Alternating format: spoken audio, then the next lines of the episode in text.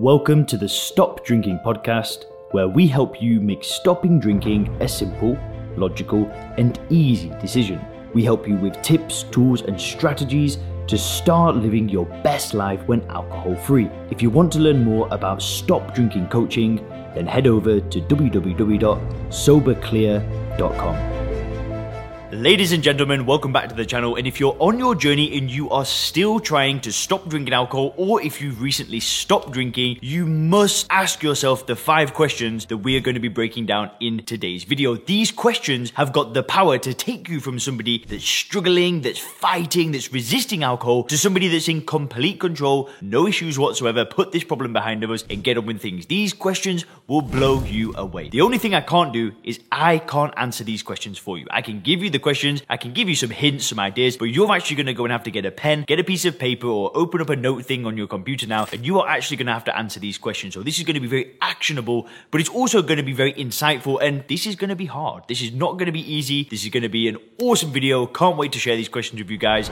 So the very first question that you should ask yourself if you're on your journey right now, trying to stop drinking, is what are 10 reasons why I want to stop. Now, this is such a powerful question to ask yourself. What are your motivations? What is motivating you? Why do you want to do this? When we know our why, when we know our real motivation for wanting to do something, that can take us through difficult times. If I was to write down my why three and a half years ago when I was trying to stop drinking, it would have been something along the lines of wanting to be a better man for my family, wanting to get in better physical shape, wanting to find another relationship, wanting to reach my potential, start a business one day, make more money, be happier, be healthier. I would have wrote about these kind of things. But again, this is your journey. But I can't answer these questions for you. But I really urge you to start writing down 10 reasons why. Why do you want to stop? Why do you want to get in control of your drinking? What is motivating you? And wherever you're writing this, you know, you can pause the video right now. Don't be one of those people that just watches this and then just doesn't do anything. Pause the video, get the pen on paper, and write down 10 reasons why you are committed. Why do you want to stop drinking? Which leads me to the second thing and the second question to ask yourself. The next thing, or the next question that you want to answer is how is alcohol causing me pain? And this is hard. You will have to self reflect. You will have to do the work right now. And you are really going to have to look at your drinking and see the impact that it's having on your life. Now, there have been numerous occasions where I've spoken to people that, you know, they're, they're, they're interested in trying first principles thinking, and, and we start having a conversation. And I ask them this question I say, How is alcohol impacting your life? And more often than not, people will say, You know, it's, it's, it's not really having that big of an impact on my life. And then the conversation continues, and then we really learn, you know, I start to learn more about their motivations, and they start telling me how they've had this big business idea that they've had for five years and alcohol is stopping them from doing that. But yet, a few minutes ago, they were saying alcohol's not really causing any problems. Really, if you're drinking alcohol, you're watching this channel and you're questioning and you're really looking at your drinking and saying, is this really helping me? It's causing you problems. Now, I know for some people that's painful to look at, and a lot of people aren't willing to do that. I mean, there's a huge alcohol problem out there because people aren't willing to say, how is this really hurting. For me, you know, I would have wrote about that it was making me put on weight. It was making me feel unconfident. I was feeling guilty a lot of the times. I wasn't stepping up in my relationship with my with my partner at the time. I was spending so much money. I, I wasn't being a good leader.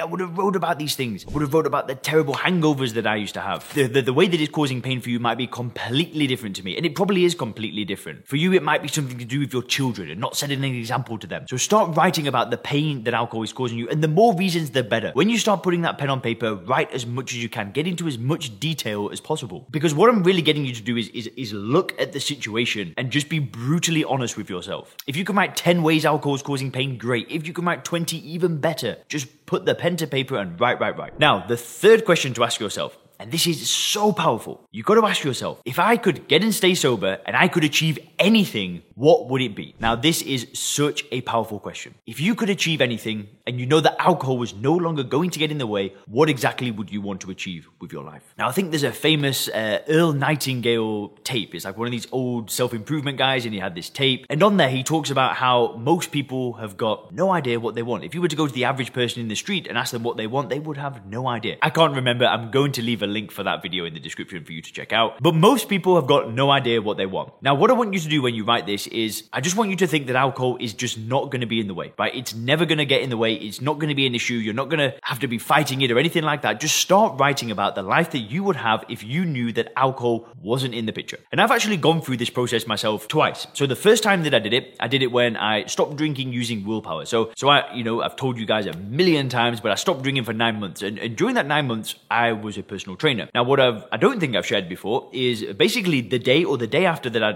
you know, said, all right, F this, I'm not drinking anymore. I uh, started writing what my life would be like. And I wrote about becoming a personal trainer because I would learn this new skill set and I'd learn how to run a business and do all of this stuff. And I wrote about the person that I would become. And I tried to live in alignment with that. I tried to become somebody different, but I really tried to write down what I would achieve if I could achieve anything. And at that time, you know, it was going from working in a restaurant, doing a degree to becoming a self-employed personal trainer was a huge step at the time. And it required a lot of growth and blah, blah, blah. But I really, that was, you know, at the time, that is what I wanted to achieve if I was sober. Now, this time, you know, my dream was to be able to move to Asia to do an online business. And, and that's what I did is I had an idea of what I wanted to do if I wasn't going to drink again. And lo and behold, it happened. But that's because there was some level of clarity there uh, when I was early on in my journey. So this question is massive. You know, you might want to write about work, your family, your relationship, where you live. Really flesh it out and put it down on paper and think about what it is that you would achieve if you weren't to drink again. How would life look if things were just perfect? Now, once you've got that, then we've got to go to another level. We're going even deeper. So the fourth question that you want to ask yourself is what beliefs do I have about alcohol that's holding me back and how can I overcome these beliefs? Now, if you are on your journey and you've not stopped drinking or if you've kind of stopped drinking but you're not feeling 100% confident, you're going to have beliefs around alcohol that are holding you back. You might believe that it's helping you in stressful situations, it's helping you relax after a hard day of work. There are beliefs that you will have around alcohol that's really stopping you from saying, I'm done. Because once you've got rid of these false beliefs, these false ideas, this false illusion that alcohol is helping you, you are left with nothing more than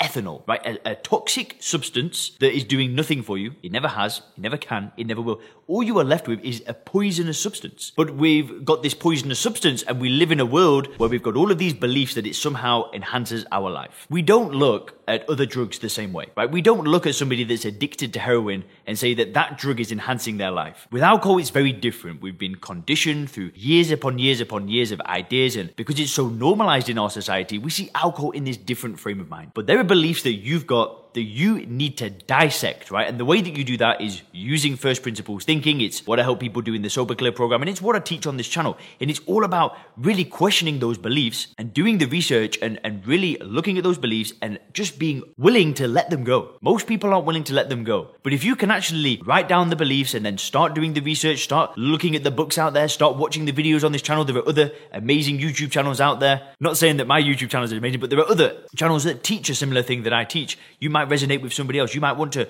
read it in a book. You might want to read it on a blog. But you've just got to be able to question these beliefs and let go of them. Because remember, alcohol is doing nothing for you. Which leads me to the fifth question that you may want to ask yourself is who can actually help me? Now, for many people, you might not need help. You might be okay doing it alone. But I know for a lot of people out there is they need help. They want accountability and you can find that accountability with a coach, with a friend, with a family member, for a lot of people, finding accountability and finding help is massive. But you've got to find somebody that you resonate with. If you want my personal help, you can click the link in description, book a call with me, and we can see if we could work together. But you might resonate with somebody completely different. My message might not hit you the same way that this other person does. Maybe you should go and find somebody else. But I think finding accountability, finding support, and finding a system to follow, doesn't matter what the system is for different people, different things, but finding something that you can commit to, something to follow, some accountability, some kind of help can be absolutely massive. Thanks for checking out the Stop Drinking podcast by Sober Clear. If you want to learn more about how we work with people to help them stop drinking effortlessly, then make sure to visit www.soberclear.com.